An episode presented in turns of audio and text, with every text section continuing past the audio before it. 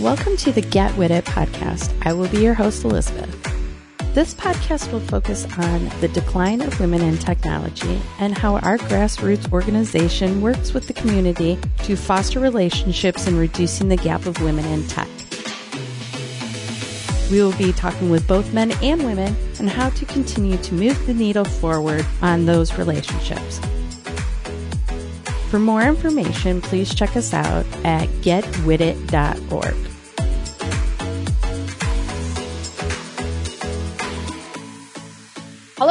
To another edition of the Get With It podcast. Today, my guest is, and everybody listening to this will be impressed if I get this right because, girl, I screw up last names horribly. So, Cynthia Orduna. Perfect. Did I say it right? It's perfect. Yes. oh, um, just so everyone listening um, and watching this knows, I had practiced that a few times before we said it. So, um, all right. So we're going to learn all about Cynthia here, and um, but I always like to first ask, where are you? Is that like you're uh, like, are you sitting outside? No, I am actually in a WeWork. I am lucky enough to have my own little office space in a WeWork because they were coming in at very, very amazing prices. And I locked myself in until July. So here we are. Oh, well, that's great. So where is here? In Los Angeles. I am okay. near the beach in Playa del Rey. All right. All right. So some uh, Pacific time. So, mm-hmm. all right. All right no wonder you didn't want to go grab a glass of wine. It's only like two o'clock there, right? I was about to say, you're like, go grab a wine. I was like, it's two o'clock, but I mean, you know, any time is a- here.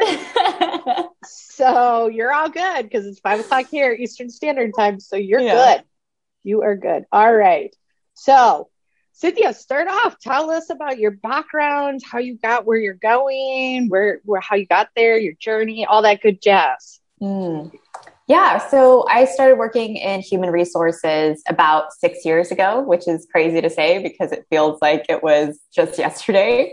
um, but this was my first paid job, and I was extremely happy to be there. Um, but while I was there, I wasn't really paying attention to what was going on around me because I was young and excited and really enjoyed being there. Um, but a turning point for me, especially very early on, was when I filled out the EEOC report for that company. And I realized that I was the only Latina working in the organization in a non janitorial capacity, and that 80% of employees were white males. um, so, not too long after that, I transferred into tech recruitment, which I soon realized was another industry that I found myself in where people did not look like me and there wasn't a lot of representation. So I found myself searching for communities and other women that I could connect with um, and I could look up to or people that could give me guidance. And so there, it was during that time that I realized how important I was in this new role because I was now the gatekeeper that had the power to give people from underrepresented backgrounds an opportunity, whether in that tech industry or at the very least that first interview. And so in recruitment, I fought and advocated to create a more diverse pipeline. And I work with CEOs and VPs of recruitment and hiring managers to get them to see that people were qualified for these roles, even if they didn't look like the perfect candidate, which I always say does not exist. The perfect candidate does not exist. um, but I got tired of working within a system that I knew was broken and that didn't give me much wiggle room to change it. So that's one of the many reasons that I've dedicated my career to uplifting diverse voices in the workforce by coaching on career development, self advocacy, and allyship. Um, and I do that now by working full time as a diversity, equity, and inclusion consultant, and then offering career coaching services on the weekend. Oh, oh, because that's not enough to do during the week. So, so, so you go ahead and open up your weekends to that exactly. It's never it's never enough. oh my goodness. Okay, so you had an aha moment. Yeah. And and okay. And that was when you were in human resources. That was when I was in human resources that it took and, and I thought it was so crazy because I was like, why did it take an EEOC report for me to fill out to realize that I was the only person here um, that was different? And I don't, I didn't really know what to make about that at the time, but it really did bring my awareness to the lack of diversity within the company. So, were you HR in in a tech company? I was HR. It was a visual effects company. Okay. Okay. Mm-hmm. So then, how did that transition to a recruiter in tech? Yeah. Um, well, I actually was doing some career coaching a little bit in between human resources before I transferred into tech recruiting. And specifically, the company that I wanted to work for, they were an external recruiting company. And their mission was all about helping people that not necessarily from underrepresented backgrounds, but helping people who don't look like the perfect candidate still get the job and get the job very easily. So a part of that role was part career coaching, part recruitment. So everyone that I helped get a job, I was also working through with on how to go about their interview or if there's any tips that the employer gave me that they can have that insight and that knowledge so that they can, you know, really make a difference in their interview process and get um, an offer at the end. So it ended up being a little bit of a mix, which is why I was very drawn to it because it had a mission of supporting people and it was also coaching, which is something that I had done prior. Gotcha. okay. But you're not there anymore, correct? No, I was laid off from that position actually. um, was that in, due to COVID? Yeah, in 2020. Okay, so COVID affected that role. COVID affected that role, yes. Okay. All right. And so you're laid off and you're surfing one day. I just assume everybody in California surfs. I do not surf. I tried oh, to do it once and I almost drowned. So Oh. That- so you tried it. So I did. My theory may be correct no matter what. So it- you have to at least do it once if you're from California. Maybe. Maybe that's the maybe maybe. All right. So you um you got laid off and then like what what what are your like thoughts, right? When you get laid mm. off in that position mm-hmm. and then you're you had to have an oh shit moment, right? I definitely did have an oh shit moment. Um I had actually started doing the career coaching business on the side in around January of 2020. And oh, okay. so what was really interesting was I was telling people and teaching people at the time because I was still in recruitment how to get a job during a pandemic and what to do when you've been laid off. And so when it happened to me a few months later in April, I had an oh shit moment of what am I going to do? Because I had actually done it and supported other people in the process, but because that experience is so traumatic, I think losing your job is a very traumatic experience. You forget everything that you know for a split second. It's almost like when they say, you know, doctors can't work on family members because they're going to forget training. I felt the exact same way because for a second I was like, I have no idea what to do and I just want to sit down and cry for an hour, like hours and hours oh. and just not think about this. um, so what was good about that was that I actually still had my coaching business to support me and supplement my income for the coming months that came. Um, and I really just utilized that time to almost take a break because I had realized how burnt out I was from the tech industry. Um, and, you know, the challenges I think that just come from working at a startup in general.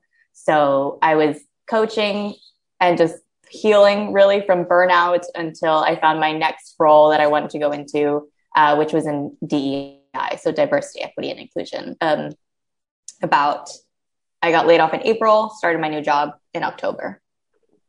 So, um, with, uh, I'm going to go with a different company.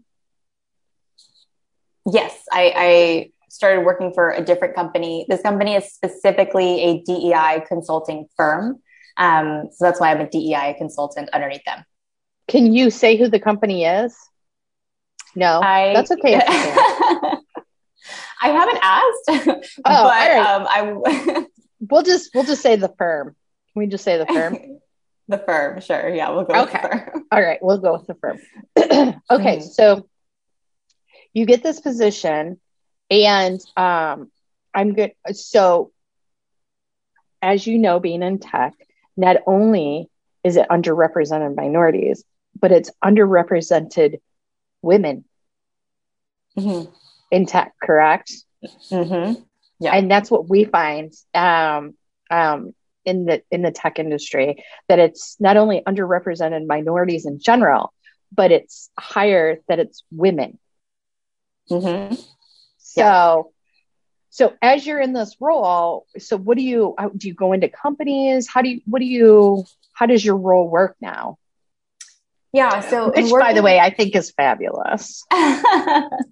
Thank you. Um, yeah. So, working in DEI, every DEI firm is different. Our specific firm uh, does essentially an audit process. So, we're looking at all of your processes from you know hiring recruitment interviewing to what happens after someone is onboarded what does their career development look like what does their promotion process look like what does feedback look like um, all the way up to you know social events um, you know and what you're necessarily doing to create an inclusive culture for your employees. And so we go through that entire process so that we can actually see where you're doing well, but also what places can be absolutely improved. And we actually get to see the numbers of what is the representation of your specific company? How does that add up to, you know, the full tech industry? You know, are you doing what an average tech company would be doing? Are you a little bit better off? Are you under that? Um, so that we can really evaluate where you are as a company. And then we work on your, you know, DEI roadmap, which is how do we change the processes that you have to make it more inclusive, more equitable? Um, and you know, do we need to give a few types of workshops? So anti-racism workshops or gender workshops, bias workshops, hiring workshops, um, you know, to help you through that roadmap and really help you change your processes. I mean, that makes sense. Um, girl, have there ever been moments where you've been, and you can be honest here, um, where you're sitting with a client you're like, you're bad. Your your your stuff's bad here. There, I think you probably I mean, say it really nice. You're like, oh, well, I could see some improvement, right? I would be like, this is bad. well, I think yes, you definitely look at companies and you're like. I mean, this this is pretty bad. This is, and more often than not, that's how you're going to feel. You're not going to feel like, oh, they're doing all these great things and we have all these things to celebrate. You're more likely going to feel like there's a lot of work to do here. And we have to figure out a way to present that so that executives don't feel depressed after the meeting because for anyone if you're getting feedback and you're only hearing all the things that you're doing wrong that's not going to give you the motivation to do this and you do have the right intention by coming to a firm to say i want to build a more diverse and equitable company so your intention is there okay let's tell you about all the things that you are doing super, super well. And then let's dive deep into what we can improve from there. You're like, and then we're going to talk about the shit that you're not doing. Exactly. Oh boy. Okay. so I just ask random questions because I get fascinated by things. have you ever made somebody so mad? I have not made someone mad but like a client, I guess I should say. Clients, I've never dealt with an angry client. I actually think what happens working in the DEI industry in general is you're going to get mad a lot. and you have to figure out how to deal with that because you're going to deal with more microaggressions than you would in a typical workplace because you have to talk about these difficult topics. You're going to deal with more people having pushback. You're going to get people that are a little frustrated with the plan or maybe say, you know, I don't really see why we need to fix this portion if it's a smaller percentage of the company that feel this way because a lot of times people are going to try to fight you on numbers or play devil's advocate, right? Mm-hmm um, because normally the way you look at data, you say like, okay, what is the top percentage of people saying? That's where we're going to go, not necessarily what the smaller percentage of people are saying. So it, it, it, contradicts, I think, what you've been taught, especially if you've gone to business school. Right. So you have to almost you're internally dealing with things yourself when people are saying i don't feel like that's important and you're trying to fight to explain why it's important and also this is why we were hired to tell you how to improve the company.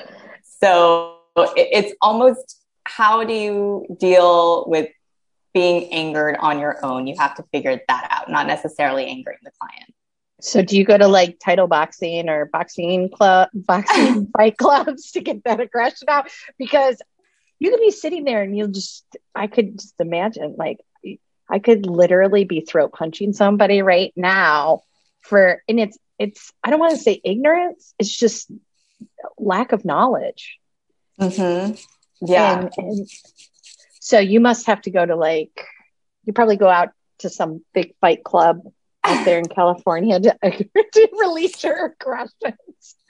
Well, I actually I do I'll do more yoga meditation, but what's different about I, working in this industry is that if there's anything to ever happen, you can actually go to your coworkers or your boss and talk about it, which is a very big difference. I think when you're working in tech specifically at that tech company and something happens to you and you don't know whether or not you can go to your boss. Do you feel comfortable enough with this person? Do you feel safe enough with this person? You don't know if you can go to HR. Every single company is very different. A lot of times mm-hmm. people don't feel like they can go to anyone.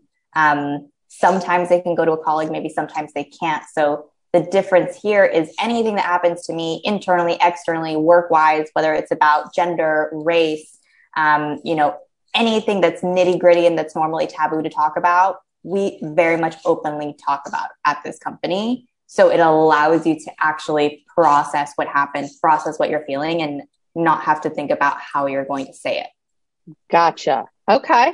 All right. So you have a kind of a support system. There is a support system, and I think it's just specific to the to the field, you know. But we, all of our clients, almost almost all of our clients are tech companies, so I'm still very much in that world and dealing with everything that comes with that. Uh, totally understood. But this, um, who you're working for now is not a like a startup, right? This is, or is it? Yeah, I think uh, they started in 2018 or 2019 was when the oh, company so they are. Oh, okay. So they are smaller consulting firm. Yeah. Got it. Got it. Got it. Got it. Okay. All right. so I just like to ask these random questions. So, um, you said yoga. Is there anything else? Oh, and you like to surf with the sharks. I got that point. Mm-hmm. What What other things do you do out there in sunny California? Well, not much since the pandemic happened. um, yeah, I'm big on, like I said, yoga, meditation. I have been trying out a new type of exercise. I'm not very big on exercise. I'm the kind of person that would rather never do it. Oh but yeah, I'm right there with you. Uh, before the pandemic, I was going to dance classes twice a week because that was fun just to go to a dance studio. But then that closed, so I've been trying to find some fitness classes that aren't too intense and kill me, um, but can give me a little bit of a workout. So I've been trying that out, but I I like paid for the membership and I've only gone twice. So we're probably canceling soon. So with COVID, how has that affected? I mean, it affected your life personally by being laid off, but as far as being in this new role and how that is is have you seen the difference? I mean, like from your perspective, um, you know everybody went virtual how does that affect the companies you're working with because um, a lot of times people will have said on the podcast that that interaction people have isn't happening anymore like you would in the office. And people are feeling alone and unsupported and and that kind of stuff. Have you what have you seen on your side? Yeah it, it's something that i hear very often especially when I'm working with companies, so many people feel isolated. They feel like they can't reach out to their coworkers just to grab a coffee chat, you know, or, or take the time to just talk about nothing and everything because something should be set up for work. If you're going to be setting up a meeting, it should be work related or project related. And people don't feel that they have that outlet or that opportunity to meet with their colleagues and mm. have that extra fun time. Or maybe they're so burnt out that they don't even want to. Like another virtual call sounds more exhausting, but then you're still feeling isolated and you're still in the state of exhaustion and burnout. So it's affected. There has not been one company that I've spoken to that it has not affected, and everyone is going through it. But I think, you know, to move forward from that, you really, as a company, need to think about okay, what are the dedicated hours that people should be having? Um, and really have an openness about if you want to talk to your colleagues, you know, set aside X amount of time and schedule that out so that it doesn't feel like I'm working from 7 a.m. to 7 p.m. at night because I'm constantly getting notifications. So it's more about, I think, really developing your culture, whether you want to be an asynchronous culture and you want to say everyone can work their own hours at different times, or if you want to be a very specific culture on certain hours, set those hours and make sure that notifications aren't being given or allow people to close them off at a certain time so that you're not feeling like you're constantly on. Yeah, definitely. It's um it's been hard, but, you know, and I can only imagine um like I'm not shy, so I will like get on Teams and call somebody. but I can imagine somebody who's, especially in the tech industry, an introverted individual, and if you're one of the minorities, you might not think like, oh, I can just call somebody and say, hey, what what are you doing, or how's your day going, or that kind of stuff. So, um, yeah, that's that's tough. So, do you have any um, have any of your clients said that they're going to be back in person, or are most of your clients in the area that you're at? Uh, no, we are. They are cross country worldwide. So okay. many calls with Germany, with Japan, with London, all, all around. Um, but I have heard some people say that they want to go back to the office and there's a specific you know, expected date on when they plan to, but there's no plan in place necessarily. It's more, we're estimating we should start our back to the office plan around here. That can always be pushed. So nothing is set in stone. And I haven't spoken to a company that is like, we've created the plan. We know we're going back to the office at this time because I think right now it's so unknown and mm-hmm. we're only all starting to get our vaccinations now. So right. if if anything, I think it'll probably be pushed a little bit more. But no one has has really had a set plan of we need to get back to the office now. So when you have to have a call with like Japan, where how what do you have to adjust your hours? Girl, they're like, what's the time difference?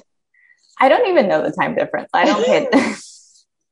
I, I just get on calls, but typically when I have crazy hours with clients that are outside of our time zone, I will swap my schedule. So I'll say, do not give, I'm not going to allow people to schedule anything in the morning or the afternoon. And I'm going to swap it for a later one um, or an earlier one. So after like 2 p.m., if I have a very early call, then I'm off of work. So I just make sure that I'm scheduling that out so that I'm not working from 7 a.m. to 10 p.m. at night. Yeah. Uh, so that's that's typically how I go about it in terms of flexibility to make sure that I'm not burning myself out.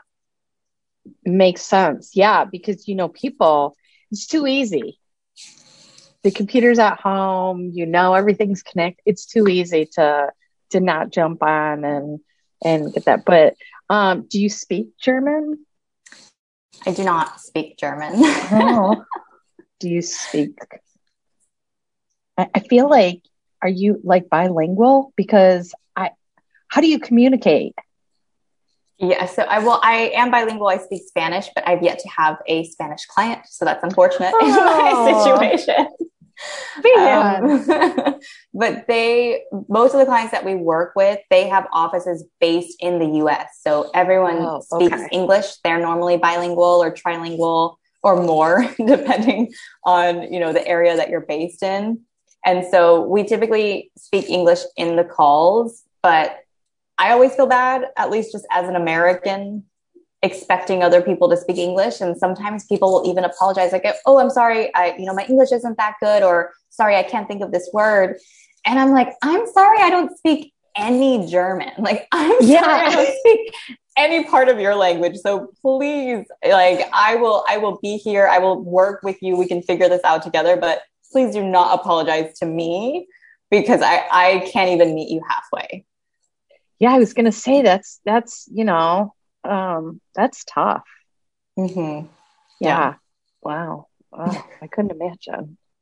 And you know, like with language barriers, the US, I mean, we talk short, right? Like we LOL things and make jokes and you know and most cultures are like I don't under what is happening.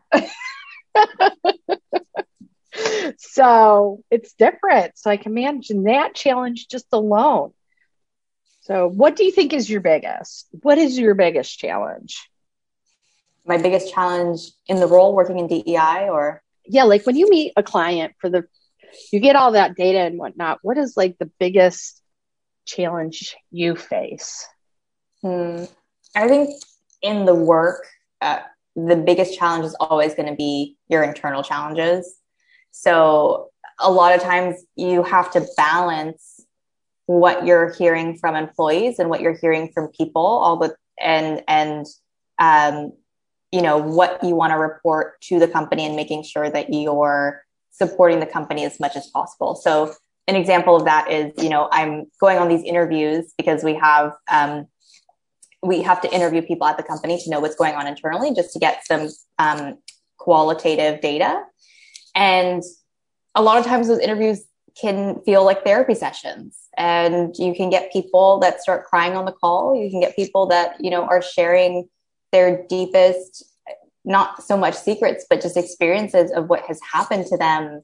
And every situation is so different and it's hard to disconnect yourself from this person in the story right? Because you you want to be the social justice warrior that's like i'm gonna you know i'm gonna help and i'm gonna try to save as many people as possible.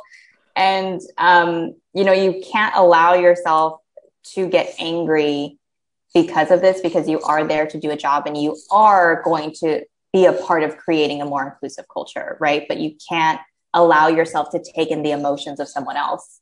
And i think that's the most challenging part is you are listening to so many stories.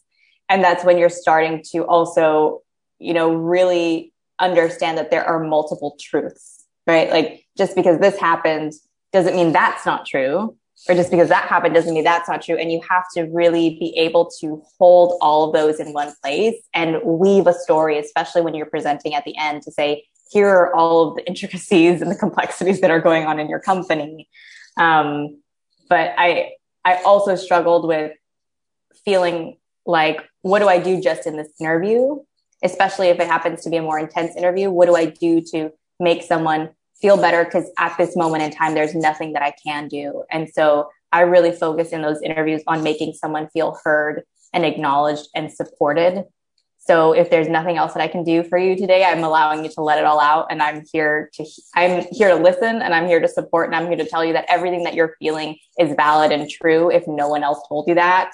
You know, if anyone else told you that it's not real or it was small or it was subtle or it wasn't someone being sexist or wasn't someone very it was and you deserve to have that validated and someone believe you. So that's kind of what I focus there to not not get too much in my head and not become depressed. oh man, the emotional attachment must be crazy. I can't even imagine. Oh my god. Okay, so do you have like a big success story? A big success story. Um, I, I mean, I think in terms of the company, they do have you know clients that they've worked with even like before me right now we're in the middle of audit processes but they do have clients that have you know from their initial you know demographics that they had and the processes that they had they have become much more inclusive and equitable and it's shown even through their growth um, so i think in terms of success at, at the company. They have had a lot of clients that have become better and they've improved. The all the challenges are never solved, but they are working towards it. And that's I think what we have to just accept. Like we're constantly going to improve. It's never going to be perfect. Um, but in terms of my, you know, just personal success, I've had people reach out to me afterwards, just thanking me for being there or saying, I've never felt so heard and acknowledged until I spoke to you, or I just appreciate you taking the time to listen, or just have shown me so much gratitude for something that I feel is very small. You know, it's just a, a 50 to 60 minute conversation, but I've gotten messages from people telling me how impactful that was. And to me, that almost feels like the most successful part. Well, that's so sweet that people appreciate that. I mean, it's nice to know that people still appreciate other people. so, okay, so let's talk about the side biz. Mm-hmm. Okay, so the side biz is um, career coaching, did you say? Yes, the side biz is career coaching. So, okay. Uh, yeah, I mean, I started it, like I mentioned, in January of 2020, and it was right before the pandemic hit. But what had always bugged me and just bugged me so much about career coaching was the fact that it's so expensive. And it can be anywhere from like a hundred to three hundred dollars a session. And me being me, uh, obviously sees that it makes it inaccessible for people who may not have the money to pay.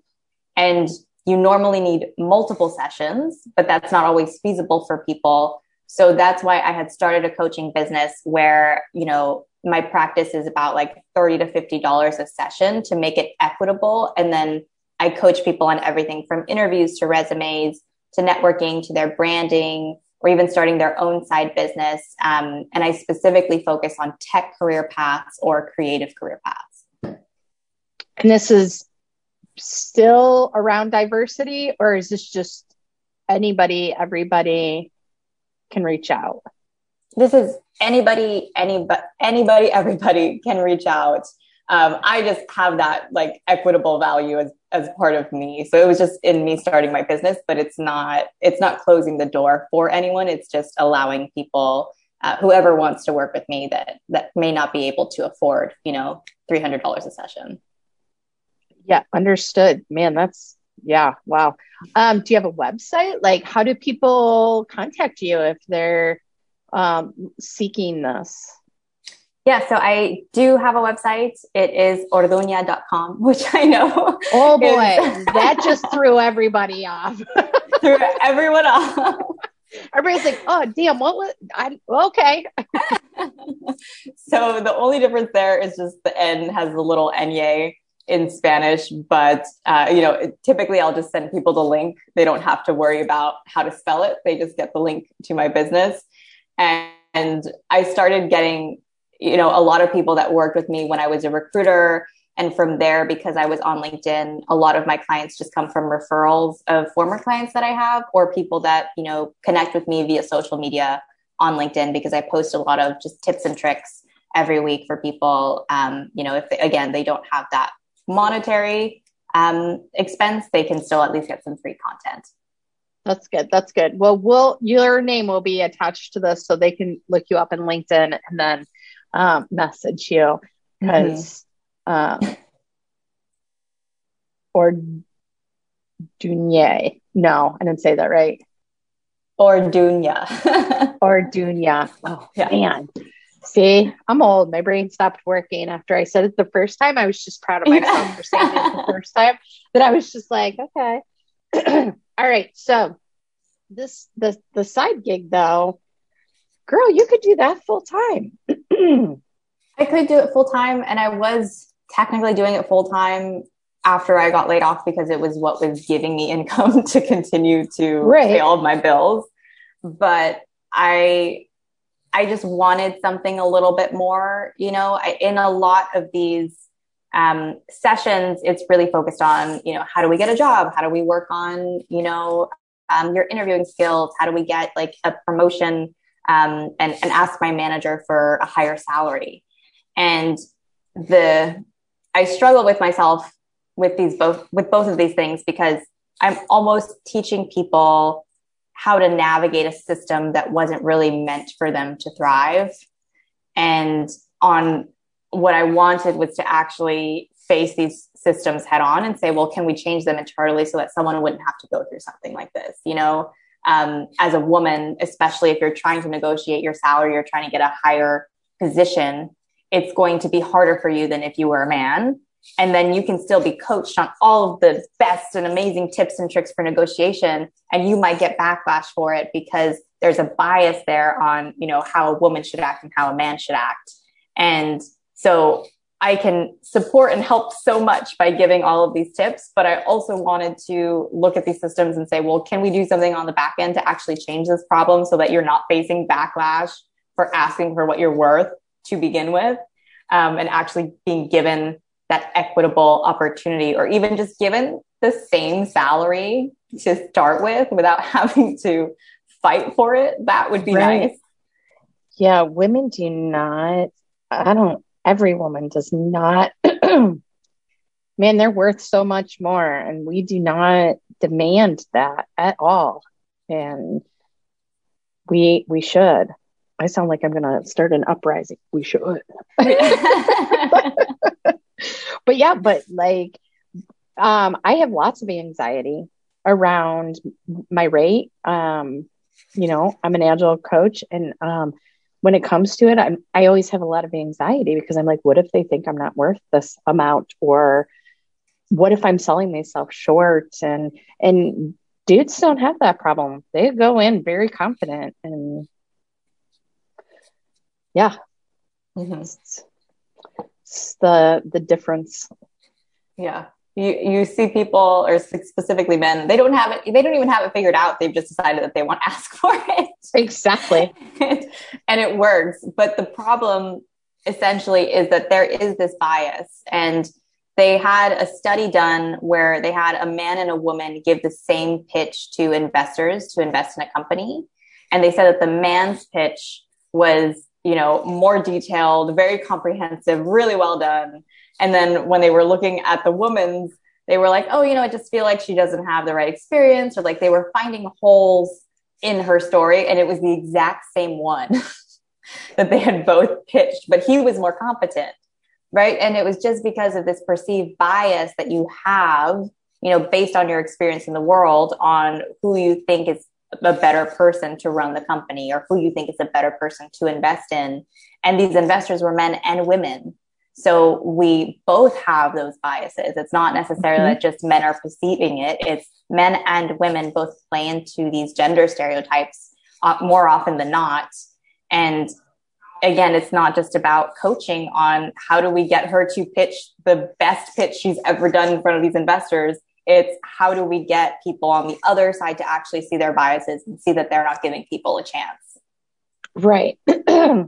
exactly. I mean, that's where we're falling short um, as as a whole, you mm-hmm. know, organization, you know, like companies and so.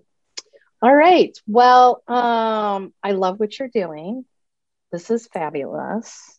Um, it's so funny because um, with Get With It, I was trying to think of the community and the women and the underrepresentation we have within our community and we're a safe space right? Like we encourage women to come and use us support we'll support you and empower you. And um, it, it's become really relevant um, as we continue to grow that um, we need more diversity um, within get with it. And so i love what you're doing girl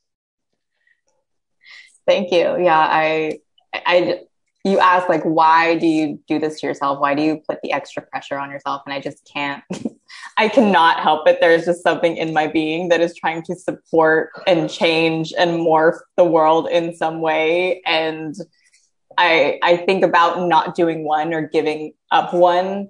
And at this point in time, it just does not feel like I would not feel fulfilled without knowing both sides but maybe one day I'll give myself a break.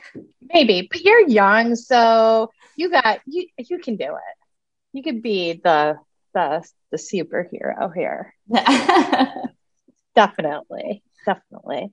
So, all right. Well, um, I'm going to post in the show notes.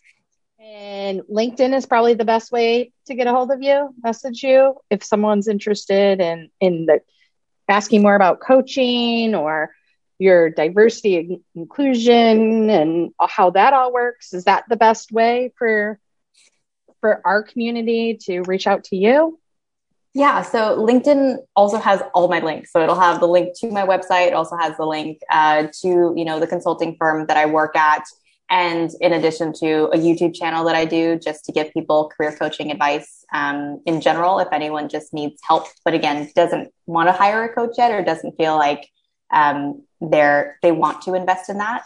So LinkedIn would be the best place. But even if you reached out to me through my website or anything like that, I'm always available on all platforms. It's unfortunate. It's an unfortunate part that I'm always available on all social platforms, but I am. That's the way we are right now, right? all right. Well, that was that is awesome. So, um, I thank you for taking the time um, to chat with me today. And um, you're a busy lady, and uh, I would have said you should have drank, but I understand that it's only two forty four there by now. So uh, maybe you can have some fun Friday. No, yeah, yeah maybe no, I can. I, I'm not doing anything else after this call. So, oh, oh, you have the rest of the day off. So, there you go. All right. Well, um, I appreciate your time and for coming on and telling us everything um, around your life and what you do. It's very inspiring, and uh, I, um, I, I, I think we should stay connected. Maybe one day we'll have a get with it chapters out there in California, and I can be like, "Go see my girl Cynthia." Yeah. I'll point and I'm always direction. there. I'm always there for any like any get together, any party, any person. That's I'm happy ready. at an hour out, right? Yes. And maybe I'll just have to make a trip to California just for the fun of it, right? Yeah, I mean, it, we have to experience the different parts. You know, you we can't just say whether or not. With you could try surfing too. I could, I could. I'm really old though. There's no, I don't think I could stand on a board. So there's no age for anything. I think that's another Ugh. construct you tell Until I break a bone and then. Thanks for tuning in, and don't forget to subscribe to our podcast and leave a review. We will see you next time, and feel free to drop us a line at getwithit.org.